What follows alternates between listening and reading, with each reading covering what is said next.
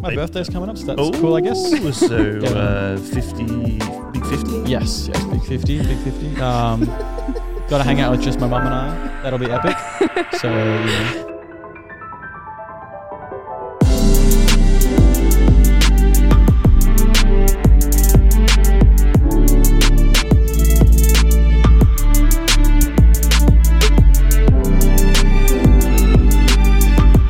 Series, new set, but same old host, guys. Sorry about that. But we are excited to be here at Soul Revival Church, and we are excited to have Soul Revival Digital on your Saturday night again. And I'm joined by two new people on the panel. First up, Courtney, how are you? Hello, I'm well, thank you. Joel, Uh, how are you? I'm excellent because uh, excited to have you on the panel. Thank you for you. coming. Now, uh, what's been going on? You're recently married, and uh, you were the last uh, wedding. I was going to call it marriage. The last wedding here at Soul Revival Church before lockdown. Because they did they lock down on the same day you got married? That's correct, yes. So they locked down on the 26th of June at 5 p.m. and my wedding started in the morning on the 26th of June. and then, um, yeah, we were able to still have the reception. So I'm very grateful for that, but been in lockdown ever since. So Excellent. Good test. Good early test for the marriage. for sure. Just being locked in the same. You're in a unit. yeah, yeah, Mm, yeah, that- two bedroom unit. Yeah. Okay. That's cool. Or you can go in different bedrooms if you have to. Just to get a bit of space from each other. Lewis, how are you, man? I'm good. How are you? I'm excellent. Uh, what are you excited about? Anything exciting this week or coming up for you? No, not really. Everything's pretty uh, boring at the moment, just on holidays. So, you know, Oh, is that right? I heard a little birdie said that it was your birthday coming up. not up. true. It's Not, not true. my birthday. No, No. No. Oh, okay. Well, that's a bit sad. you can't get me this time, Joel. I'm sorry. yeah. No. We actually re-recorded this segment, and I tried to say that uh, Eth- not Ethan, Lewis was fifty. I'm not having it. no, you're I'm not the big ha- I'm not 50. Well, how old are you actually going to turn then? 49. Forty-nine. Oh well, I'm sorry. Did you just reveal that your birthday's very soon? But October 5th. Mm, that's a week, isn't it? Yeah, that's a week. Is it a week? Yeah, it's Isn't that close. close? It's got to be. Yeah, that's it's that close. I don't. So you better get the 50th birthday celebrations ready. Yeah, okay. Guess I have to. Cool. Thanks for joining us. That's we're going to um, raise the level of this at the moment and make it really exciting because we're going to have a song we're going to sing to our great God. Let's do that.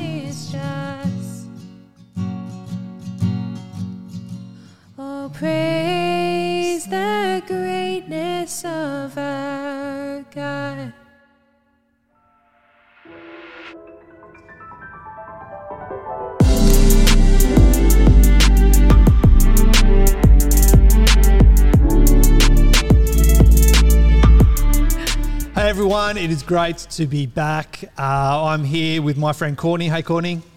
Hello, everybody. And of course with Lionel. Hey Lionel. Hi Tim. Hi Connie. Hi everybody. Uh, hey Lionel, it's great to be back on the new set. You like the new set? no, Oh, why don't? Cause it needs more orange. Or orange. That's what you bring the orange, mate. You bring I the bring orange. the green. uh, that too. You're the green and the orange. That's why we don't use green screen. no, you just blend into the background. Yep. I disappear. you? Well, we've got we've got a new uh, a new set for a new series, as Joel has explained. Um, we're talking about one John. Do you know anything about the book of or the letter of one John, Lionel? It's short. It is. It's pretty, it's pretty short. Not as short as two or three John, but it is fairly short. Yeah. Um, No Cor- pictures though. Well, it depends on the Bible, I suppose. I've got a couple of pictures in this Bible. Ooh, Yeah. can I see? Uh, no, it's not in the one John section. There we go. That, uh, I told you. yeah. See, well, I got a picture there of um, Jesus rising from the dead. That's pretty cool. Yay! Um, and now I've lost my place. Um, Sorry. Courtney, um, uh, what what do you know about the book of one John? Well, in 1 John, uh, we do talk a little bit about John and who he trusted. Yeah, absolutely. That's one of the, the ways he opens, isn't it? Um, we'll, we'll get there in a sec. Um, Lionel, who do you trust? You. You trust me. Why do Yep. you Why do you trust me? Because you've got a trustworthy face. Under the mask. Under the mask. Okay. Can't trust you with the mask. Get There's, off. there's my trustworthy Trust face. you. Don't, don't trust me. Nope. Trust- Yeah, okay. Um, Freaking me out. Ah! uh, who, who else do you have in your life that you trust? Who are some of the trustworthy people that you have? Uh, my mum, Your mum. Yeah, Yep. that's a good one. Yep. dad. Yep. Excellent. What is it about your mum? Like, why? What do you know about your mum that helps you to trust her? Uh, because she does stuff that shows she cares and loves me. Oh, I see. That's good. And you've noticed that Yep. over time. Yeah, that's pretty cool. When it comes to 1 John, uh, John starts his letter by talking about trust, uh, the trust that he has in Jesus, and therefore the trust, or one of the words in 1 John is the assurance that we have. Are you sure? I am sure, I'm sure, absolutely sure. Assured? Assured. Ah. Yeah. Uh, that the we talk about the trust. Here's what uh, John says right at the start. He says, uh, "We saw it happen, and we are witnesses to what we have seen." What did he see? He saw Jesus. Ducks crossing the road? no, he didn't Oh. see ducks crossing the road. I mean, he may have. I don't know. Funny on YouTube? Uh, he definitely didn't see anything funny on YouTube because uh, YouTube hadn't been invented yet. Oh. Can you think of anything else that he might have seen, Lionel? Um, Jesus! Yeah, that's right. That's right. Um, we're going to talk about a little bit later about the other books that uh, John wrote, but he wrote a whole gospel. He wrote more. He did. Like yeah. five, six, seven letters. Uh, he's written five books in the New Testament. Five. Yeah. That's more fingers than I have. that's right. Absolutely. Uh, you're going to have to use both hands. Not gonna happen. Not today. Um, but one of the things that John wrote is his gospel, and he wrote uh, a whole biography of Jesus, of the things that he was there and that he had seen. Um, and this is important because when it comes to the issue of trust, John's trying to help us to understand that we can trust his message because he was there with Jesus. He saw the things that Jesus did. And here's one of my favorite ever verses. I want you to, I'm going to ask uh, Courtney to imagine in a second. Um, one of my favorite ever verses is John chapter 20, verse 30, where it says, Jesus worked many other miracles for his disciples, and not all of them are written in this book. What? Here's my question, Courtney. What's one thing that we don't know about Jesus that you would like to know? I would love to know what meals Jesus made. I would love to know what food he cooked for his friends. I would love to know what their fun house parties were like, where they would have birthday parties. What would they have at their birthday parties? It would have been so fun to know about that. It would be pretty cool, wouldn't it? Yeah. And that's it. Like, it doesn't take a very long time to read the gospel stories. Um, and so there's just so much of Jesus' life. And John tells us there even miracles that he did that we don't know about. I think that's endlessly fascinating. Isn't that cool, Arnold? Very cool. I know one meal Jesus made. What's one meal that Jesus made? Fish and rolls. He did make that one, didn't he? It was really good. Did you just say rolly good, Lionel? Really good. I love it. I love it so much. Have you ever had chips on bread before, Lionel? yep. Is it the best thing ever? What do you think of it? Don't know. Couldn't taste it. Oh, that's no good. we're, we're gonna we have to get you on an episode of the Chip Lunch podcast, I think, Lionel. And Oh, is there talk about- chips? There are chips sometimes. Yay! Actually, maybe once Oh, there was chips. if But- there's chips, I'm there. Well, guys, we're about to go uh, into the Bible reading, and it'd be great for you to listen out for these verses where John assures us of that he's telling us about the things that we that he has seen, uh, and therefore we can trust his message. So we're going to uh, head to the Bible reading now. Thanks, Lionel. Bye. Thanks, Courtney. See you later. So now it's time for the Bible reading, and we'll be reading from 1 John from the beginning of chapter 1 to chapter 2, verse 2, if you want to follow along at home. That which was from the beginning, which we have heard, which we have seen with our eyes, which we have looked at and our hands have touched, this we proclaim concerning the word of life. The life appeared. We have seen it and testified to it, and we proclaim to you the eternal life, which was with the Father and has appeared to us. We proclaim to you what we have seen and heard, so that you also may have fellowship with us. And our fellowship is with the Father and with his Son, Jesus Christ. We write this to make our joy complete. This is the message we have heard from him and declared to you God is light.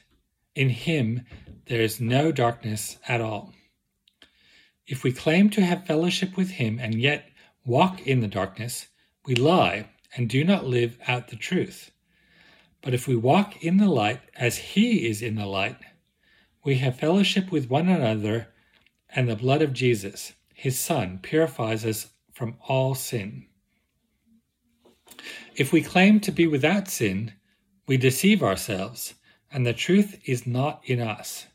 If we confess our sins, he is faithful and just, and will forgive us our sins and purify us from all unrighteousness.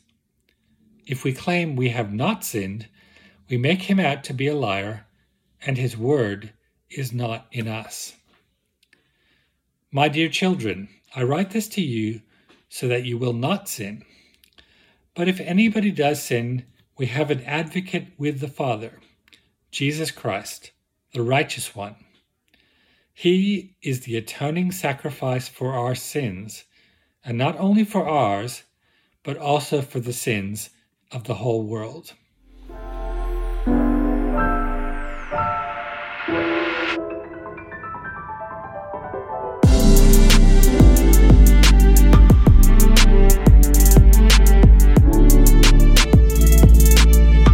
Welcome back, everyone. It's very cool to have Jeff reading the Bible for us. So thanks very much for that, Jeff. And uh, I'm joined here on the panel by Lewis again, and also Stu. How are you? Hello, Joel. It's good to be here. It's good to see you. Uh, we are starting a new sermon series. Do you want to give us a quick flyover of what we're doing? Yes, it's one of my favourite books in the Bible. One, John, Really? written by John. uh, John. John? Uh, and the whole Bible is terrific, but uh, I'm sure, like me, you are drawn to certain things at certain times that are very meaningful and encouraging. Uh, we're doing a series in one John that is meaningful and encouraging, and uh, so what we're going to be looking at is the theme of the fact that Jesus was incarnate. He was God who became man, and he came to uh, give us new life in Christ. And so there's lots of really exciting things about what that new life looks like, how we can fight against sin and overcome sin in our life, and how uh, the difference he makes to us about how we can love one another. So love's going to be a really big theme. Yeah, cool. Uh, Lewis, uh, anything you'd like to ask Stu before he gets into the series? Have you got any pertinent questions? No, just have to see what he has to say, and then I might ask questions later if that's going to happen. yeah, it's Yeah. definitely going to happen. So yeah, so like, I'll wait till then. well, let- let's just straight straight to you, Stu. Go ahead and let rip. Okay. Thank you, Joel. I will. Excellent. Well, it's terrific that you've joined us again. Uh, during lockdown, we've uh, obviously been missing each other, and we've really missed the opportunity to put into practice so much of this, uh, you know, regular gatherings week to week. But I just wanted to make a comment as we begin today that it's just encouraging me the number of stories I'm hearing coming back from people about how many people are actually seeking to love one another through COVID and being so creative in that. Not only is the staff team reaching out in so many different ways, but I'm also having uh, so many stories of people going on walks with each other and uh, ringing each other and texting each other. And the other really great thing that I'm finding is people who are feeling like they need support, uh, I think, are reaching out and and seeking support more this year than last year. I don't know if it's because we're doing our green, red, yellow, uh, you know, let people know uh, how you're going. But it's encouraged me to hear that. But I also want to say that even though there's a lot of uh, people encouraging each other, I'm sure that there is a, a great deal of stuff that is hard to share as well. And so I just wanted to use uh, today's sermon as an opportunity to encourage us uh, to reach out if we need help, but also if if we find that difficult, we find it hard to talk to other people about how we're feeling, that's okay. Uh, because one of the great messages of 1 John is Jesus is our best friend. He is our God who has under, he has come and he's become a man and he understands uh, the the weaknesses and the frailties that we have, and He will never ever let us go. And so, what we're going to see in one John is there is this beautiful assurance that if you have trusted in Jesus, you can be sure that that Jesus will accomplish in you what He has begun. He He has given you uh, this beautiful promise of eternal life, and if you have put your faith in Jesus, you can be assured of that eternal life because Jesus is God. Also, uh, I want to encourage you that there's a great encouragement to loyalty to the Christian faith in the uh, passage that we have today and right through the next couple of weeks. We're going to see that um, the fact that we have a new life in Christ means that our faith gives us the opportunity to be in, uh, committed to our faith during COVID or non COVID times. Sometimes the Christian life is difficult. And for the people that John is writing to, they have had a difficult time of it because we think they're from Ephesus. Uh, we're pretty sure that that's the group he's talking to. Uh, and in Ephesus, they had a particular problem with false prophets. And these false prophets were leading people astray. But it's their laser focus on Jesus that's going to make the difference. And one of the things we love about uh, our little expression of local church here at Soul Revival is that we believe that Jesus changes everything. And indeed, John is of the same mind. Now, uh, the author of 1 John, as I said, we, uh, we, we are very confident that it is John, Jesus' disciple. Uh, in the letter, uh, not only in 1 John, but in 2 John and 3 John, he refers to himself as the elder. And we know that this uh, letter was written uh, because it was written by John, it was written within the first century of the Christian faith. So, what's really important to John here as he writes this letter is he wants to really nail down some of the really important aspects of the Christian faith. Uh, I remember having a Christian minister who was uh, one of my ministers when I was younger, and he regularly got up almost every week and said, the same gospel message over and over, no matter what passage he preached from. And one day, when I got a bit older and I got a bit bolder, I said to Jack Derrett, I said, Jack, you just say the same thing over and over a little bit sometimes. I was a bit arrogant, a bit young, you know how young, arrogant people can be. And really lovingly, he understood that I was a weaker brother in that context, that I was still maturing as a Christian. And rather than rebuking me for my arrogance, he said, Well, you know, Stuart, when you have difficult situations in your life, go back to basics. And what I like to try and do in my preaching, he said, was I want to give people a reminder of where to go back to if you lose your way. That's a good uh, point, isn't it? That sometimes in life we can lose our way. And here in the Christian community that John is talking to, they were in danger of losing their way because false prophets were taking them off on side tangents from the regular Christian path. And so, what John's doing here is he's saying, Come back to the beginning. Let's remember the basics. And if we can do that, we know we won't get lost. A little bit more on the recipients of this letter. There's a beautiful old story about John that I wanted to share with you. It's actually not in the Bible, but it's a tradition that was written about John, and we don't know for sure if it's true. But this traditional story actually really resonates with me because it actually seems to be uh, the person that I read as the author of this letter when I hear this story. Apparently, at the end of his life, according to this tradition, which again, like I said, it doesn't actually come from the Bible, but it's a tradition. Uh, apparently, John was so old that he couldn't walk to church anymore. And so, what he did was he asked the young men of the church to come and get him. Now, this is a time before Uber, it's a time before uh, wheelchairs, even. And so, these young men from the church would go round to John's place. And according to the tradition, he would get on a stretcher as the four men would then carry him from his house to the church. And as they carried him to the church, apparently he would teach them on the way to church. And he didn't just do this once, he did it every week. And according to the tradition, what he taught them was the same thing every week. In fact, it was just the same sentence that he would say over and over as they walked to church. And the sentence was love one another, love one another, love one another. Isn't that just a beautiful story? Now, it might be a tradition, it might not be true, but it actually resonates with two things that I get from 1 John. First of all, it's obvious from the letter that John is intimately involved with this community. He's not speaking to a group of strangers. He's writing a letter to them in very simple, clear language with a great deal of affection and familiarity. And he's writing to a group of people whom he loves, and he's writing to them as a group of people he understands. Secondly, John is actually telling these young men that they need to prepare for the time when he's not going to be with them we know that John was actually the last apostle who remained alive after all the other apostles were either executed uh, and dying for their faith in different places, or like John himself, who was in prison on Patmos. All of the disciples had suffered greatly for the message of love that they'd been taught by Jesus. And what John's going to do now in this letter is show us really clearly that the message of love one another doesn't just come from him, but it comes from Jesus, because he is the incarnate Son of God who speaks with authority. And he's going to show us in this letter that Jesus not only teaches love, but he shows us how to love by laying down his life on the cross for us so that we might be reconciled to God and reconciled to one another. The second part of this message, love one another, is that not only are we loved by God and we know what love is by that, but we can actually live a life of love and we can love others like Christ has loved us. So I'm excited about this series. I'm excited that we're going to learn how to love one another even during difficulty, just like these Christians in the letter of 1 John were living under great difficulty. It's possible to be a Christian in good times and in hard times. And again, like we've been saying through the pandemic, if you are feeling isolated or alone, or you're feeling like you're having a hard time, please reach out to us, reach out to each other, but most of all, reach out to Jesus and ask Him to help you through this time.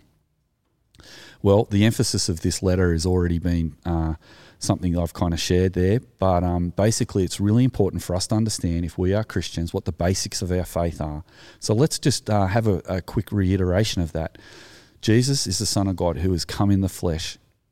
He showed us God's love through his incarnation, which means that he became a man. God, the God, uh, Jesus, who had been with God the Father, God the Holy Spirit through eternity, uh, for all time, has at this point in Christian history, and this point in human history actually, became a man, and that's called the incarnation.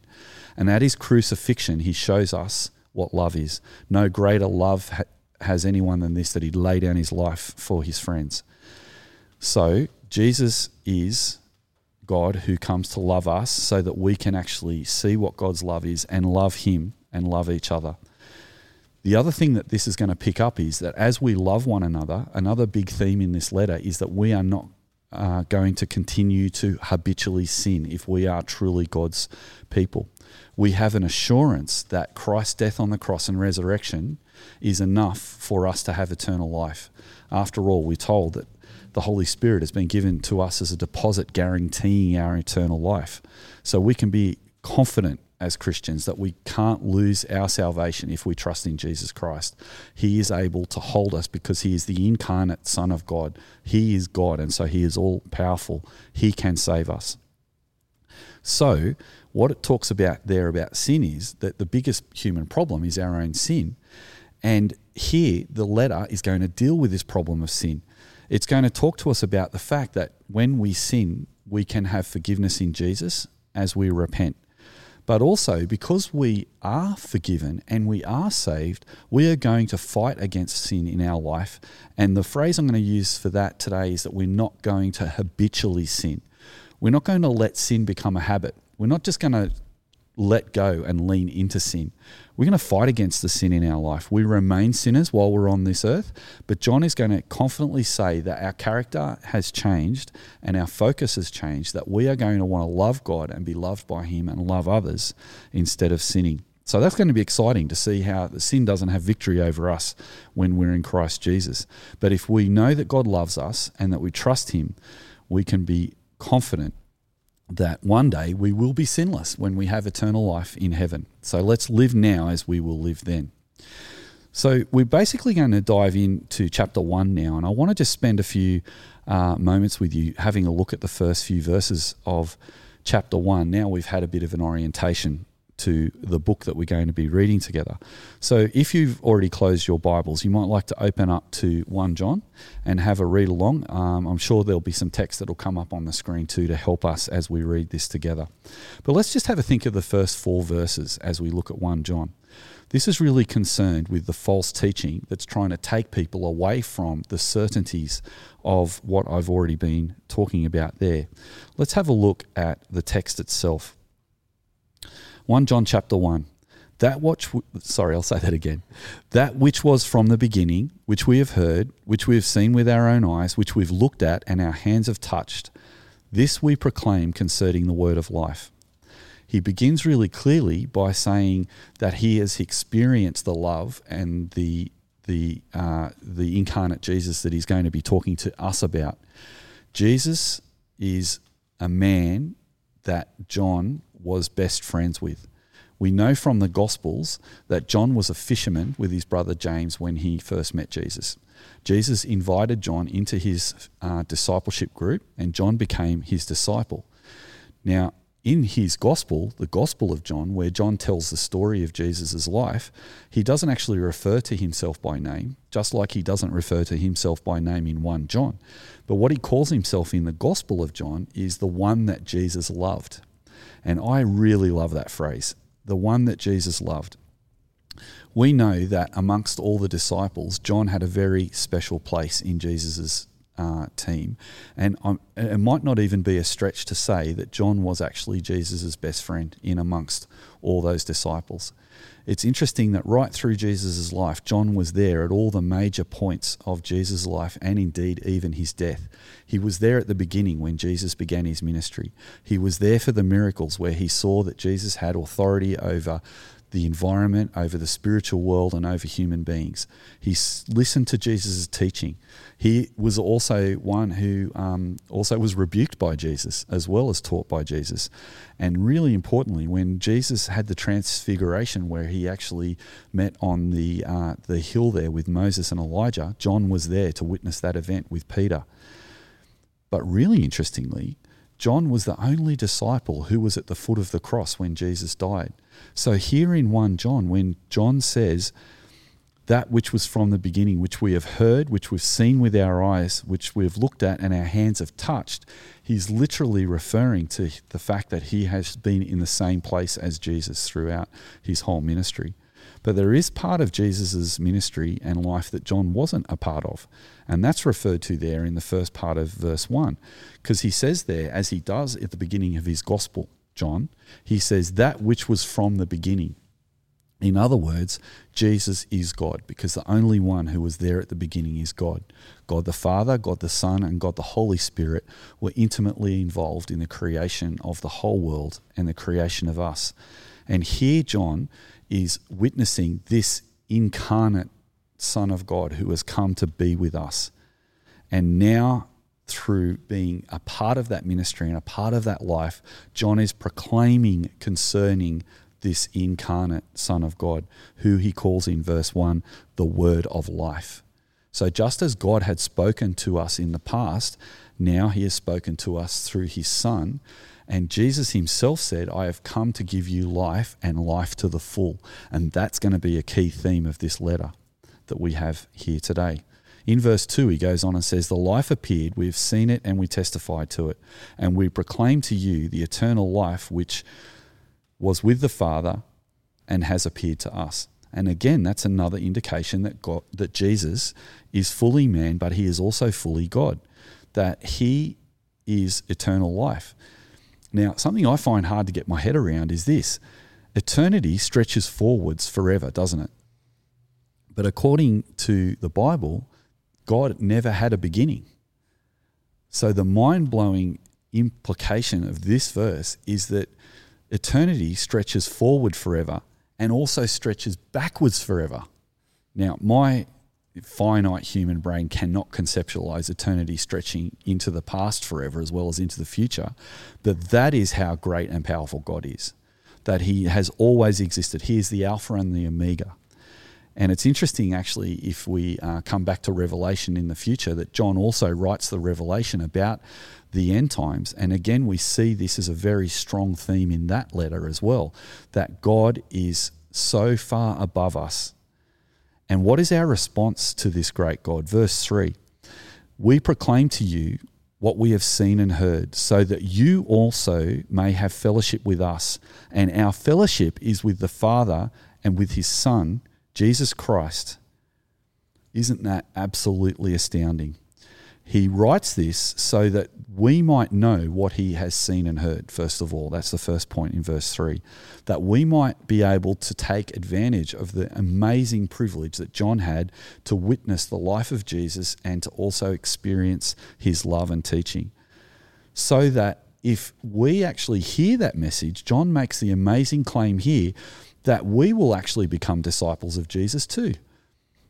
So, through hearing the message and putting our faith in the one who is preached, Jesus Christ, we become disciples of Christ.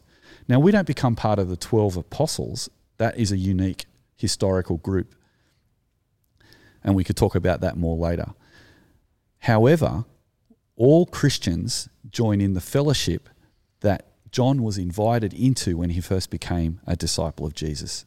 In other words, when Jesus in John 14 writes, I am the way, the truth, and the life, no one has come to the Father but by me, he is speaking that directly to his 12 disciples at the time. But in writing that message down, John is actually giving us access to that way as well as him. It's interesting, isn't it, that Jesus could have come and died for 12 people, and then 12 people may have uh, had the promise of eternal life, but he didn't.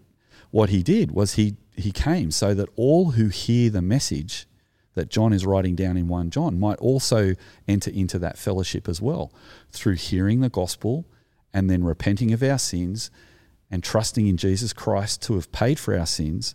We are forgiven, and the only barrier between us and uh, God is taken away by Jesus. And so we enter into this beautiful word fellowship. Now, when I was a younger kid, I used to find the word fellowship a boring word, to be honest. It was a word that I didn't use with my mates. I didn't used to invite a new friend into our peer group by saying, Would you like to join our fellowship? I did like reading Lord of the Rings and see there was a Fellowship of the Rings, but other than Fellowship of the Rings, it just seemed a foreign word to me as a young person. Doubly so when I'd go to church, because we had this strange thing called a fellowship tea at our church at Gymea Anglican Church, the fellowship tea would involve everyone in the church being invited to a dusty Sunday school hall. Trestle tables would be erected, chairs would be brought from the stacked chairs along the sides of the wall so that the older people could sit down, and the tables were arrayed with, with food that everybody had brought along. And the word fellowship tea, to me, to begin with, was probably one of the most boring things I could ever imagine. Because here I am thrown into this hall with these cut sandwiches and semi cold pies and tomato sauce and cordial, which was often too weak to enjoy. And I was meant to enjoy the fellowship tea with the rest of the church. When I first started going along to those fellowship teas, I didn't understand it was about relationship. I focused on the actual event rather than on the actual people who were there. And as I focused on the event as a young teenager, I didn't really like it. I would have preferred to go surfing with my friends or go to the movies or go to watch a soccer game or play a soccer game. I didn't enjoy eating cut sandwiches. But over time, those little cut sandwiches came to symbolize something new to me as I got to know the people who made those sandwiches. See, the people who had gone to the effort of preparing a little paper plate with six or seven little triangular cut chicken sandwiches on the plate had done that because they wanted to use those sandwiches as a way to love me. I didn't realize that to start off with because culturally I wasn't connected to that event. I just didn't see the meaning to it. But what I needed was a repetition of that event a number of times before I understood it. It reminds me of that traditional story of John. I reckon the first time those young men went to pick John up, they might have even been a bit I don't know, bit, oh, do I have to be the one to carry this old bloke back to church? He's been around forever. He doesn't know the latest things in culture. He doesn't understand me. I'm young. He's so old. Why do I have to carry him all the time? Why can't someone else have a go? But over time, what those young men would have understood as they carried John to church each week, if indeed that story is true, is they were probably going to experience the love of Jesus through this man John, who had experienced Jesus firsthand. And even though he just kept saying the same thing over and over love one another, love one another, they might have been like me when I was young, when I used to hear Jack Derrett say the gospel over and over all the time, every week. They might have originally been a bit arrogant and thought, look, I've already heard that. I need to move on to deeper things. But what's interesting about this gospel, uh, this sorry, this letter of 1 John is that the fellowship that we've invited into is something that we need to experience in order to understand. See, we, this is not a hollow philosophy that we just hear once and then we can go, okay, I've heard that. We need to experience it and we need to live it out. Fellowship is a growing reality and it comes from our fellowship with God. You see here that God the Father, God the Son, and God the Holy Spirit are within fellowship with one another, and Jesus gives us a way into that fellowship and that also includes a fellowship with each other. And the essence of this fellowship is love. It's not just about do I get something out of this? Do I have something that I relate to? But it's actually what am I being given and what can I give is the essence of love here that is being spoken about. Now, in verse 5, he goes on and he says, Look, we've heard this message from him and we declare it to you that God is light and in him there is no darkness at all.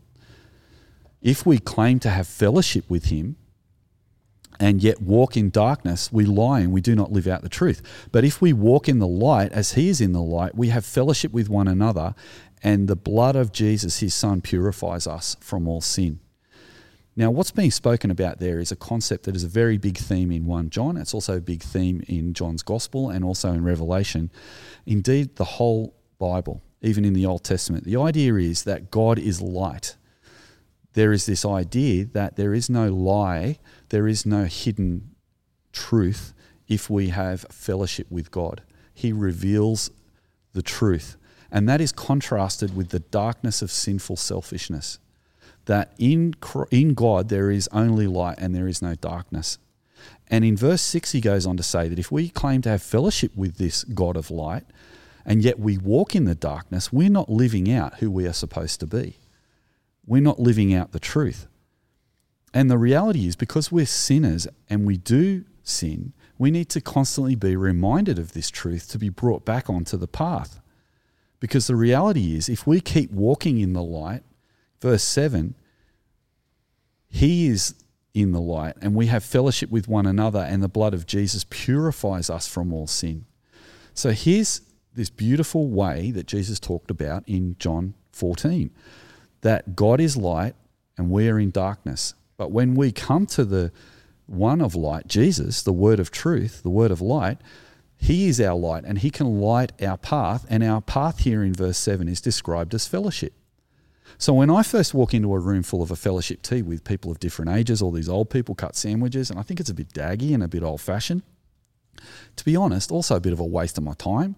I come to church for hear the message. I come for an hour. Haven't I done my bit? Isn't that what I'm supposed to do when I come to church? I just come sing some songs, pray something, and then get it over within an hour, and then I'm going home. Well, actually, the fellowship of coming together as God's people is coming together to fellowship with God. So we hear God speak to us and we speak to Him. But we also speak to one another.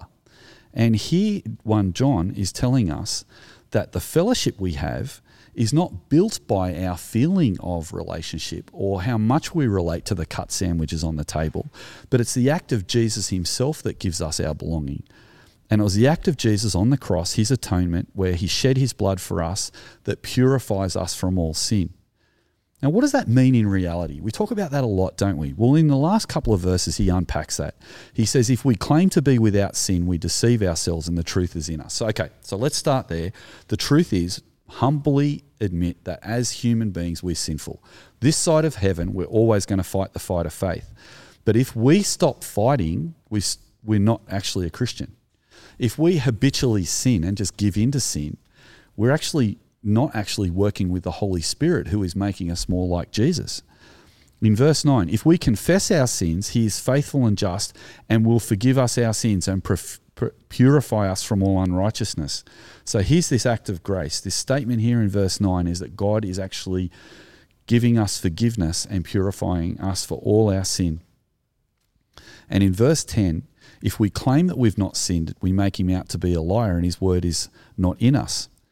So, what's really interesting here is if we want to be people of light and truth, but we pretend that we don't sin, then we make God out to be a liar, which is the opposite of what he is.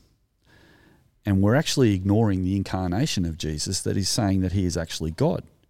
Jesus is God. He has become a human, but he is not like us and he doesn't sin and he is perfect.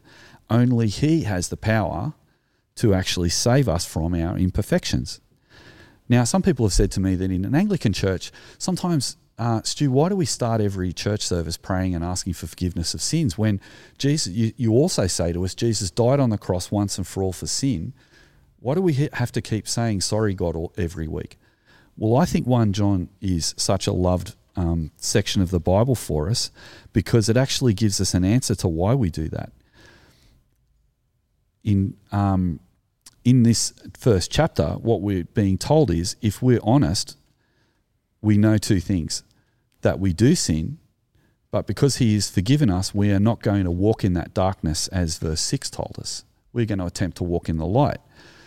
And that brings me to uh, the final thing I want to encourage us with today. We are forgiven of our sin, and sin doesn't have to be our master as it once was before we had Jesus. Because when we become a Christian, God gives us His Holy Spirit to work in us. In 1 Peter, Peter talks about the fact that the Holy Spirit is sanctifying us to become more like Jesus. So He is changing us day by day, and we're encouraged to work with Him in that change. Coming back to that story of John when he was telling the young people to love one another, that was actually him saying, Fight the fight of faith, don't habitually sin. Don't be selfish and live your life just for yourself, but love each other and be other person focused and learn t- over time what it means to be in the fellowship. As I said a couple of times already, the first time I went to a fellowship tea at Gymea Anglican Church, I actually was bored out of my mind.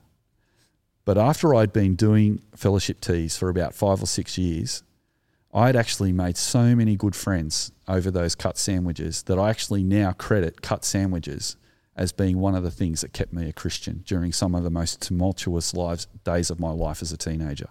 At times where I felt the most doubt, the times where I didn't want to fight the fight of faith, the times that I was weak in my faith, the fellowship tea was a place where not only did I have my family and my peers as Christians to lean on, but I had my aunties and uncles and I had my grandparents in the faith who I could go and sit with over a cup of tea and a cut sandwich and have fellowship.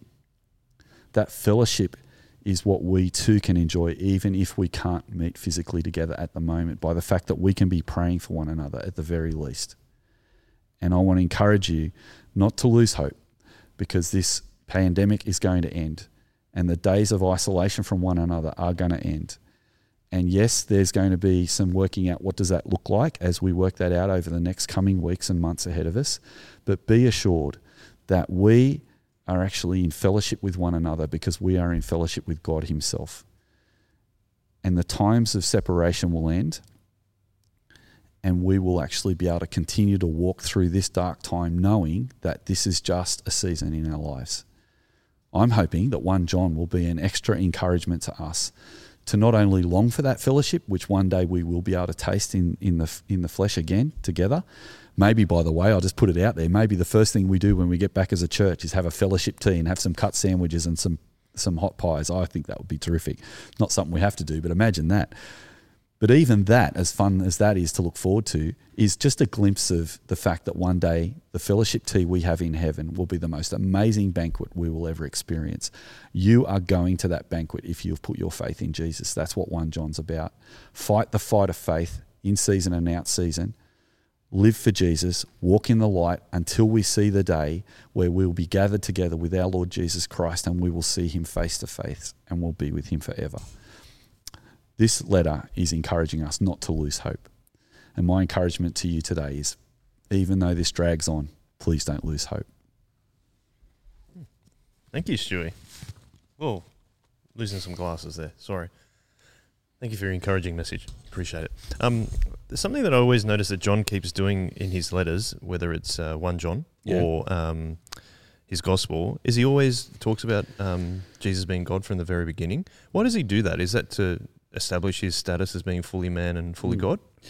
Yeah, I I think it's really interesting, isn't it? It's um, it's interesting in the Gospel of John and in one John that he says in the beginning uh, was when you know Jesus is pre-existent his birth. Uh, we also see resonances with Genesis chapter one, don't we? That in the beginning. Uh, God created the heavens and the earth. So it, that that phrase in the beginning is very powerful. It's it's it's leading us to the fact that yeah, who we're dealing with with Jesus is the incarnate Son of God. He's he's become a human being, and he's fully human, but he's also fully God, and that gives him great authority to actually bring us into fellowship with God and each other. So the assurance we get from that, and the power to live a life in that reality, all comes from his Godhead. Yeah. Yeah, that's pretty cool. Um, Lewis, I thought that you might like to share something about um, being assured in your faith. How does um, what Stu's talking about today? How do you do you uh, resonate with that feeling of being feeling assured in your faith in, in God? Mm. Yeah, I have to think for a sec. Um, That's all right. I think something I've learned being a new Christian throughout this year is that I am always learning about the diff- like the the distinctions between being fully assured in God at all times and then being really skeptical of my own actions and behavior as well, um, and questioning that and seeing like where sin is being revealed in places that I haven't noticed before. Um, and so I think there's always a battle between like feeling assured and that I am being guided and taken care of and, and am being making better, being made a better person, sorry. And also, um, yeah, I suppose remaining vigilant and always, so I suppose it's like, yeah, skeptical of my own behavior and motives as well. Have you always been a reasonably skeptical person? I think most people who know me would say so, yeah. I think that's interesting though, because it kind of plays into the habitual sin thing that you were talking about, Stu. I mean, I think sometimes that we, as Christians, even though maybe even we know that we're forgiven, we get tricked into thinking that we are just habitually sinful and we there's nothing that can change it. And that was something you were talking about as well, is that through Jesus' death on the cross, we've been we've been completely purified. I'm just wondering if you can um, touch back on that a little bit to encourage people that are, uh, feel like they are trapped in habitual sin. I think that would be cool to talk about that a bit more. Yeah, I think I think it's interesting. Just before we started the podcast, actually, I was chatting uh, with some people that um, I think sometimes having fellowship with one another in the church is a wonderful gift that God's given us. That we we have fellowship with Him and fellowship with each other, and uh, sometimes God uses other people to help us. But sometimes making those relationships with others can be really hard, and it can be um, something you don't get an immediate satisfaction out of. And that's why I told that story today about the cut sandwiches. Like I just to start off with, they were a symbol of how out of date the church was. But then after I'd been eating cut sandwiches for five years, they were a symbol of my family. And so sometimes it takes a while for you to be able to get to a point in relationships where we can trust each other to, enough to let other people really help us.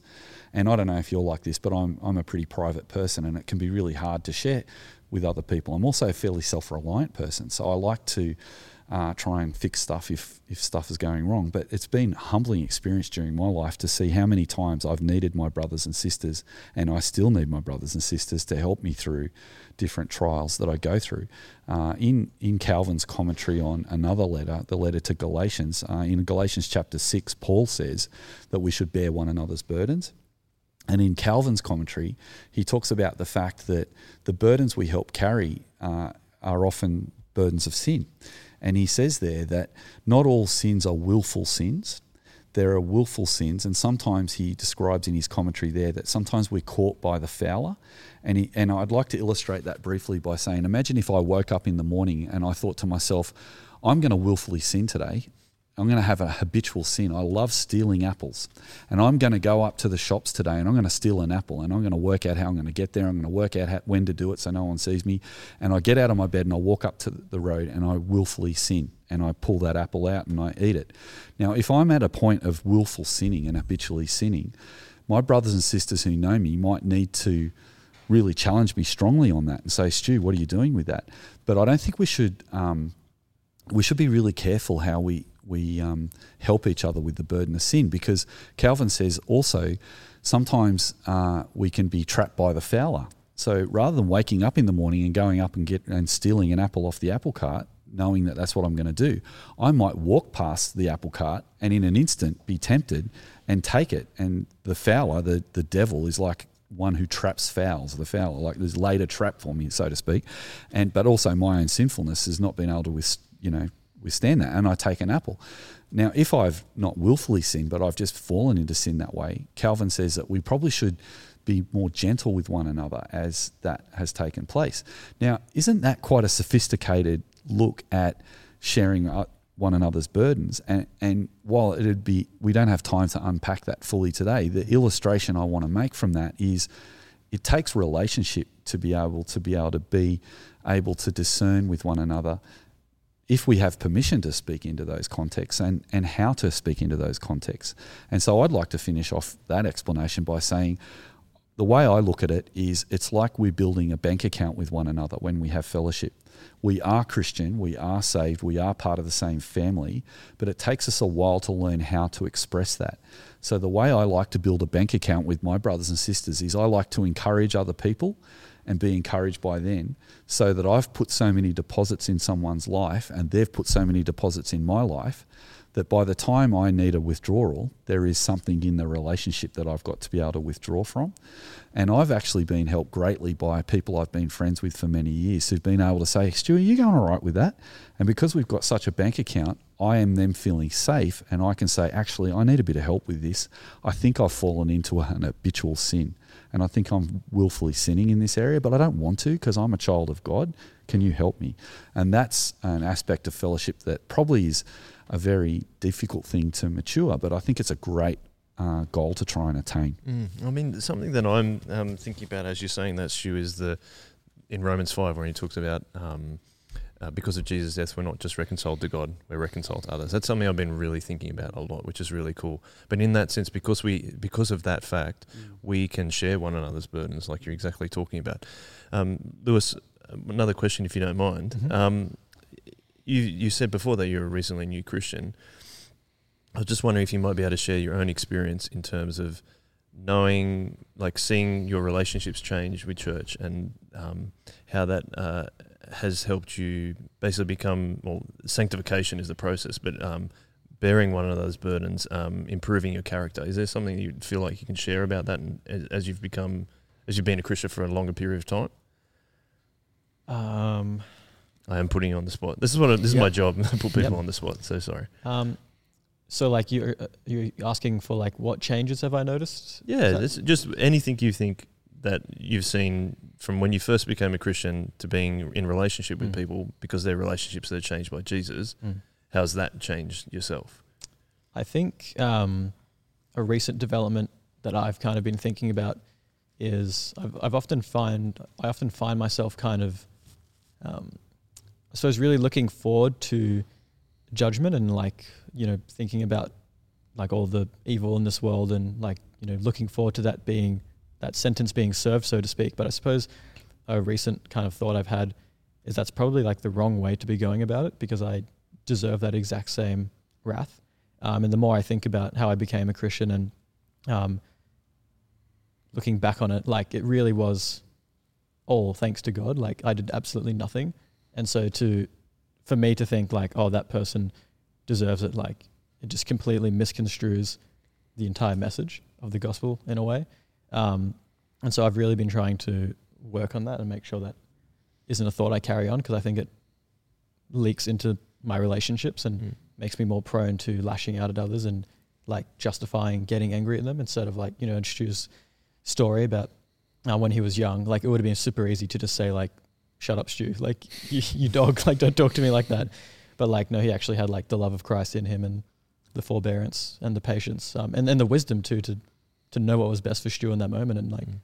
yeah. But you in that example, you're you're fighting against the habitual sin, right? Mm. That's what's really cool. Anyway, we'll wrap that up this segment. Uh, I hope you take a lot of encouragement in that. Thank you very much, you, for, for preaching the word. Um, hopefully, we can continue to bear one, another's burden, one another's burdens and um, we can continue to love each other so that we can become more sanctified, more like Jesus, because that's the point, right? And we and it comes freely, as um, Lewis said. So thank you very much for that. We're going to um, another way that we get sanctified is obviously talking to God. So we're going to do that right now. We're going to um, Anna's going to pray for us.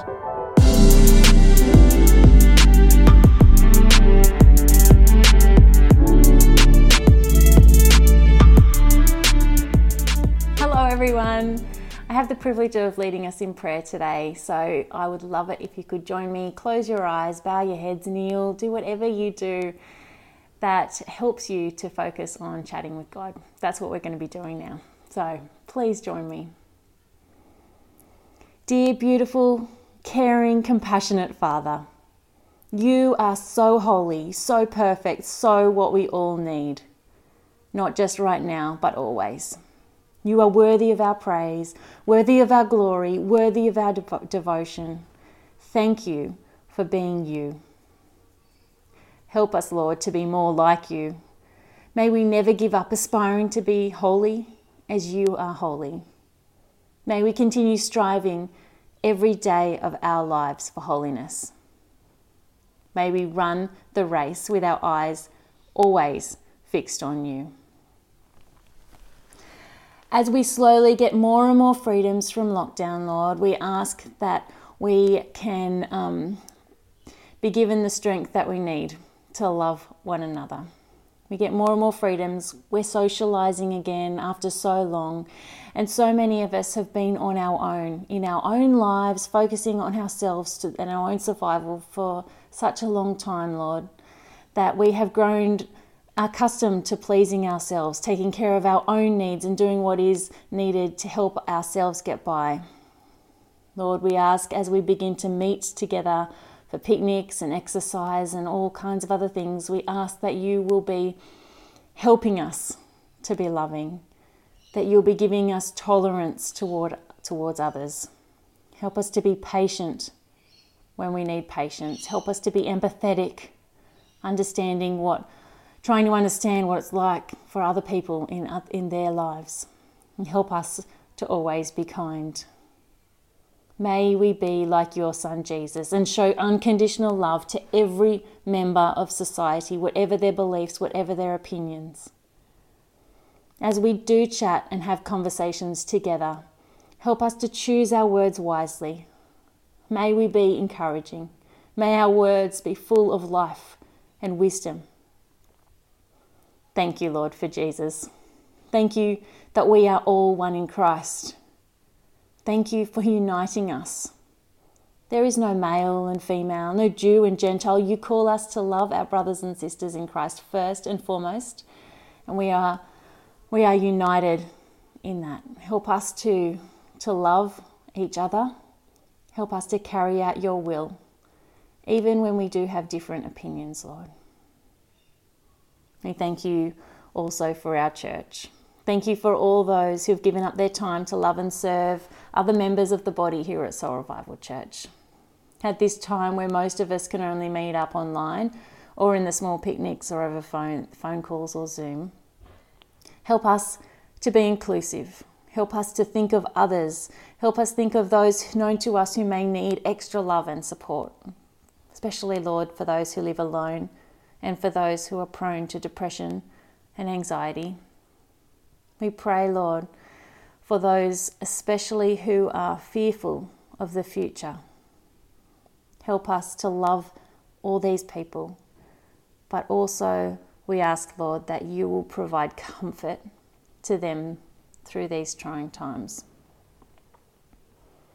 We pray for those impacted, Lord, by the situation in Afghanistan. We pray for those who are displaced by the situation.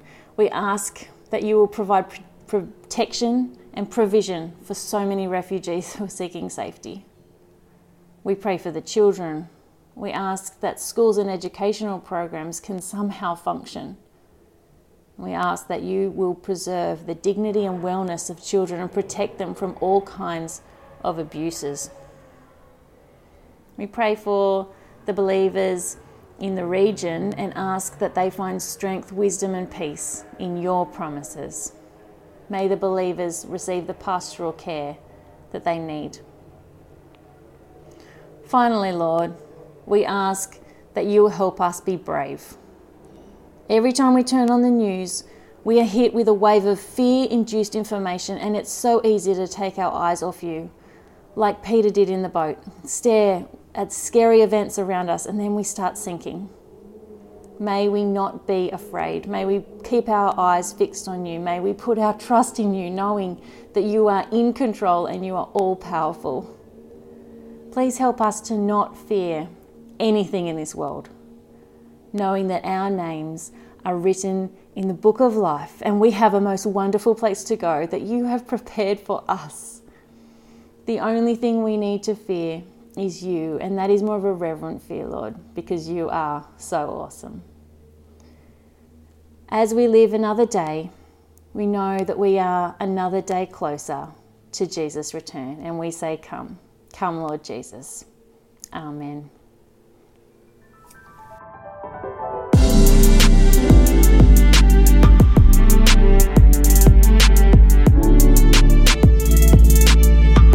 Back, everyone. Uh, it's time to wrap up the digital gathering for today on Saturday night, but I am joined again by Courtney and Lewis. Now, Lewis, you made quite a few notes during the sermon, which I'm very Mhm. impressed with, but I'd be, love to hear some of the things you took out of it. Okay. Okay, let me list them all. um, I won't waste too much time, but uh, one, I suppose this is more of a.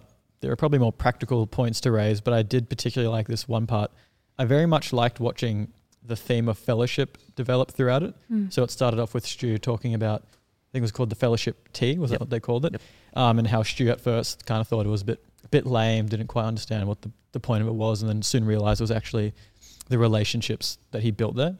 Um, and he did make a like a joke or a pun at one point about like Fellowship of the Rings, like Lord of the Rings, and it got me thinking like because I know like those books are meant to be kind of an analogy for like the Bible or biblical themes, but I never really quite like I saw bits and pieces, but I'm like, yeah, it's probably a loose adaptation kind of thing. But thinking about like the whole concept of the first film when like all the characters get together, they're quite a ragtag team of unlikely people, and like a lot of them, like there's even like racial tension between some of them, like they just don't like each other.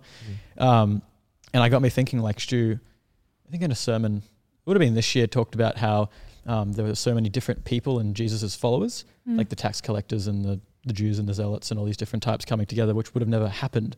Um, and they all kind of gather around this one thing. And in a similar way, like no one gathered around the tea and the off cordial and all that stuff. Like they gathered there for the people and for the cause.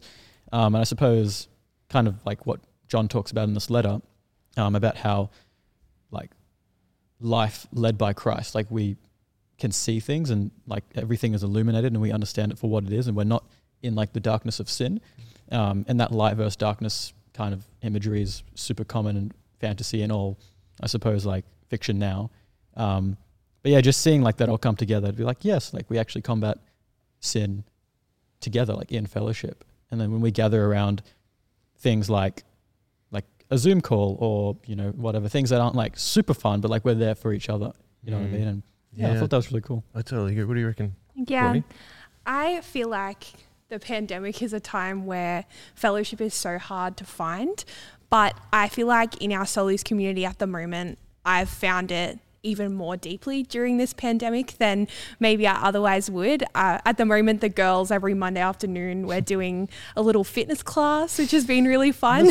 um, and then now on Thursday nights we're doing like a chick flick night with all the um, late night girls. So it's super lovely to be able to get to know people that maybe I didn't even know before this pandemic, um, and to be able to share in fellowship with them in different ways Mhm. throughout the week and. Um, if you want to be involved in either of those things, hit us how- up. yeah, how, do they how, how do they get involved? in Yeah, that- in that? just like um, send me a message, send Katie a message. Um, we're super keen to get people involved and to include everybody. Um, but yeah, I'm super excited to see how those relationships that we've been forming and that fellowship that we've been sharing over the pandemic will continue afterwards. I mean, one of the cool things about the fellowship tea was that it was people of different ages um, just hanging out together around Jesus, right? And then you'd, have tea, but like it's the same thing with what you're doing. If you have a Netflix watch party or whatever you're doing, it doesn't matter what age you are. You can just hang out and watch a movie together. Like it's totally possible. What kind of movies are you thinking of? I'm, I, I think uh, this week's one is going to be She's the Man. Looking forward to it. Um, but yeah, just what you're saying there, Joel, Oh, it really made me think about um, how different generations do interact over those fellowship teas. I actually became a Christian um, through one of the older ladies at my old church. She was like in her 70s, and I prayed and gave my life over to Christ with her. And I think that's the really a really cool thing about our faith is that it doesn't matter what age we are, it doesn't matter who we are or what we like or whatever it may be. We do have that common shared um, thing b- being our faith. And Yeah, yeah, it was the coolest relationship that I had with her name's Mrs. Andrews, and I remember Oh. her forever. Um, and praying with her to give my life over to Christ with her was um was pretty cool. And Mm. there's people in our church I think that um, are being being that for some of the kids that I see around. So Mm. Well, shout out to Mrs. Andrews. That's Yeah. cool.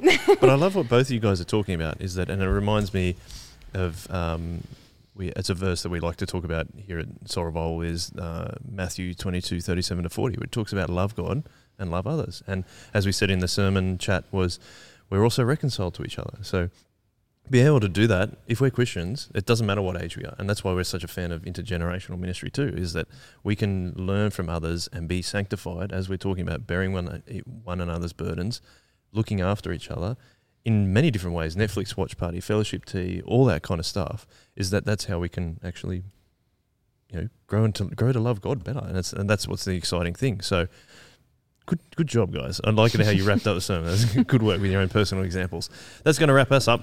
Also, uh, we have a couple of other podcasts that you might like to check out. Intergenerational Ministry is something I just mentioned. That's on the Shock Absorber podcast.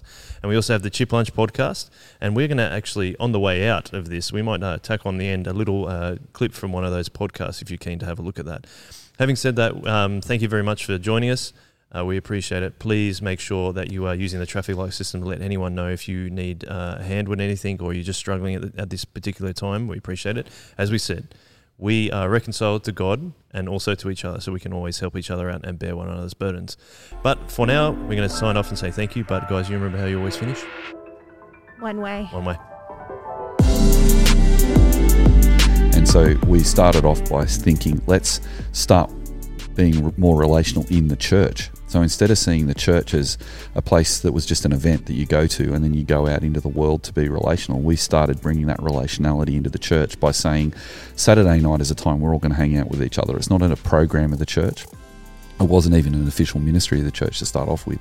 It was just a group of, t- uh, of young adult youth leaders saying, let's hang with each other. If we're encouraging the kids to be a community, why don't we be a community?